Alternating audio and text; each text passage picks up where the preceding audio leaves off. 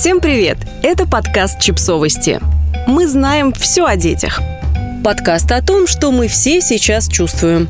Наверное, каждый современный родитель слышал о контейнировании, способности выдерживать и помогать ребенку проживать эмоции в разных жизненных обстоятельствах. Когда речь заходит о контейнировании, обычно имеют в виду моменты импульсивного поведения, связанные как с положительной, так и с отрицательной нагрузкой на психику ребенка.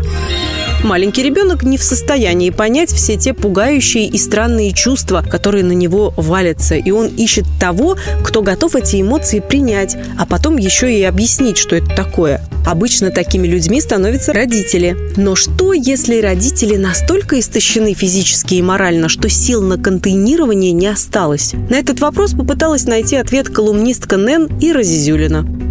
Моя шестилетняя дочь ходит за мной часами. След в след на расстоянии метра есть такой вид пыток. Я в туалет, она у двери. Я на кровать, дочь тут же рядом. Я готовить ужин, а можно с тобой? И мне совершенно понятно, почему она так себя ведет. Четыре месяца назад у нее появилась младшая сестренка. Я, как современная думающая мама, представляю, как старшей сейчас тяжело.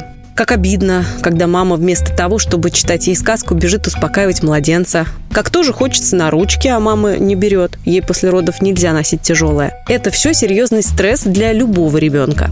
В обычных обстоятельствах я бы нивелировала ее переживания, проводя как можно больше времени вместе. Но сейчас не обычные обстоятельства. По шкале от «еще один обычный вторник» до «Привет, апокалипсис». По моим ощущениям, мы где-то ближе к последнему. У меня не осталось сил быть отзывчивой и внимательной. Я срываюсь на крик и в слезах ору «Пожалуйста, отстань, отстань от меня хоть на минуту». А потом 40 минут плачу с плачущим младенцем на руках от чувства вины и безысходности. Теперь я абсолютно поняла, почему родители нас растили так, как растили.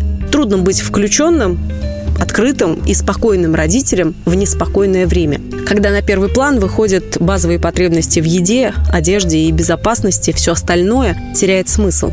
Думаю, за последние дни мы все это почувствовали. Стресс и усталость делает из нас тех, кем мы так боялись стать, когда вырастем. Это не оправдывает родительские факапы, но в отличие от наших родителей мы знаем, что из этого потом получится.